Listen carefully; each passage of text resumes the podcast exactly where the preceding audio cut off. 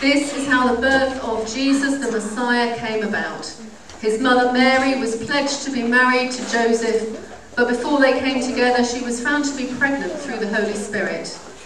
Because Joseph, her husband, was faithful to the law and yet did not want to expose her to public disgrace, he had in mind to divorce her quietly. But after he had considered this, an angel of the Lord appeared to him in a dream and said, Joseph, son of David, do not be afraid to take Mary home as your wife, because what is conceived of her is from the Holy Spirit. She will give birth to a son, and you are to give him the name Jesus, because he will save his people from their sins. All this took place to fulfill what the Lord had said through the prophet The virgin will conceive and give birth to a son, and they will call him Emmanuel, which means God with us. When Joseph woke up, he did what the angel of the Lord had commanded him and took Mary home as his wife. But he did not consummate their marriage until she gave birth to a son, and he gave him the name Jesus. We have had this wonderful presentation, but I wonder if you had a time machine, how would you use it? Would you go back and have one of those legendary dinner parties with Winston Churchill? Or maybe get yourself a ticket to a royal wedding or some other historical event. Or perhaps you would want to go back and see some of the biblical stories, maybe watch David slay Goliath. Maybe you would want to go back and see the, the first nativity. Or would you go back and tell yourself, don't do that, when there's something you wish you hadn't done? Or maybe you'd go back and go, do do that when you missed out an opportunity or regret not doing something when you had the chance. Or perhaps, like in our story, you'd want to go forward. Find out the date when Jesus does come back, just so that you're ready. As I said a couple of weeks ago, the birth of Jesus splits human history in two. And the Christian faith holds time and timelessness in tension. Jesus' birth was a reality in a particular time in history. The stories we read in the Bible happened. They are locked in history and yet they hold timeless truth for us today.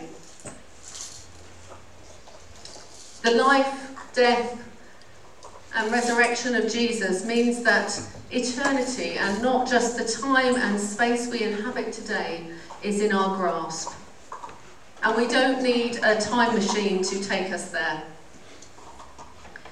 We can worship the baby born in Bethlehem today. And we can enter into that relationship with God. And as we do so, we enter into eternity with Him. We don't need a time machine to tell us when Jesus is coming back to be ready. We are ready when we set our hearts and our minds to serve, to love, and to worship Jesus. The good news of the Nativity, the good news of Jesus Christ, is good news for the past, the present, and the future. In Jesus Christ, we, re- we receive release from the past those things that we regret doing, those things that we regret not doing, do not have to hold us back anymore. The things that we have done, the things that may have been done to us, do not hold us. They do not define us. And in the baby at Bethlehem, we receive purpose in the present. We have the promise of his presence with us today and every day. The Bible says that God delights over us with singing. Our lives matter. We are of infinite value to God in the present. And the good news of Jesus Christ is that we have promise for the future. A promise of eternity that starts now. A promise where God will redeem the whole of creation that time when Jesus returns and makes things right because we know our world is not right. And for those who are in Christ, we will be brought into his eternal, marvellous light. The Christian message is simple release from the past, purpose in the present, and promise for the future.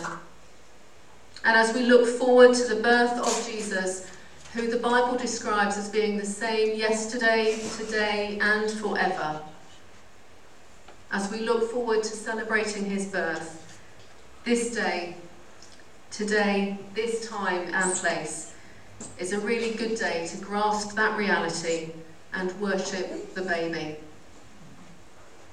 So let us pray.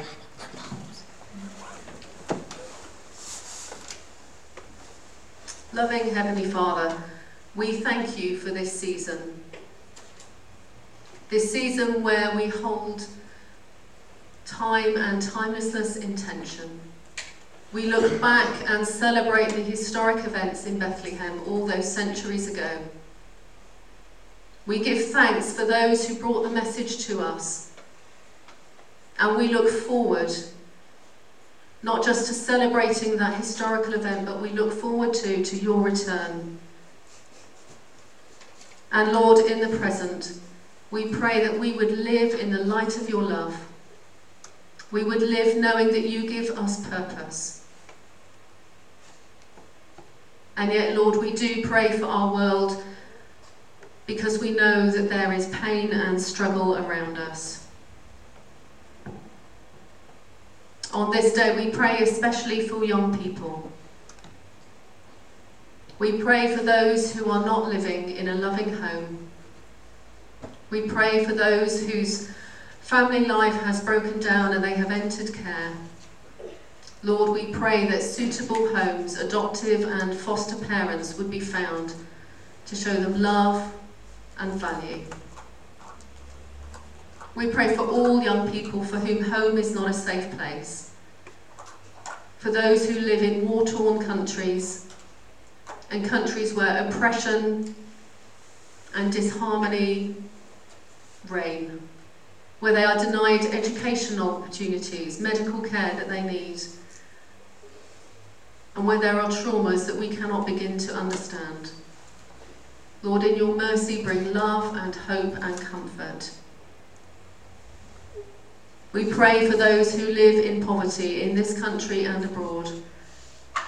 We know that so many families are struggling at the moment, and we ask, Lord, that we would be good servants in doing all that you call us to do to help. And Lord, we thank you for our young people here today. We thank you for the joy that they have brought to our hearts and the message that they have spoken to us. We thank you for those that care for them. And we ask your blessing on each and every one and each home represented. And we ask these things in Jesus' name. Amen. We will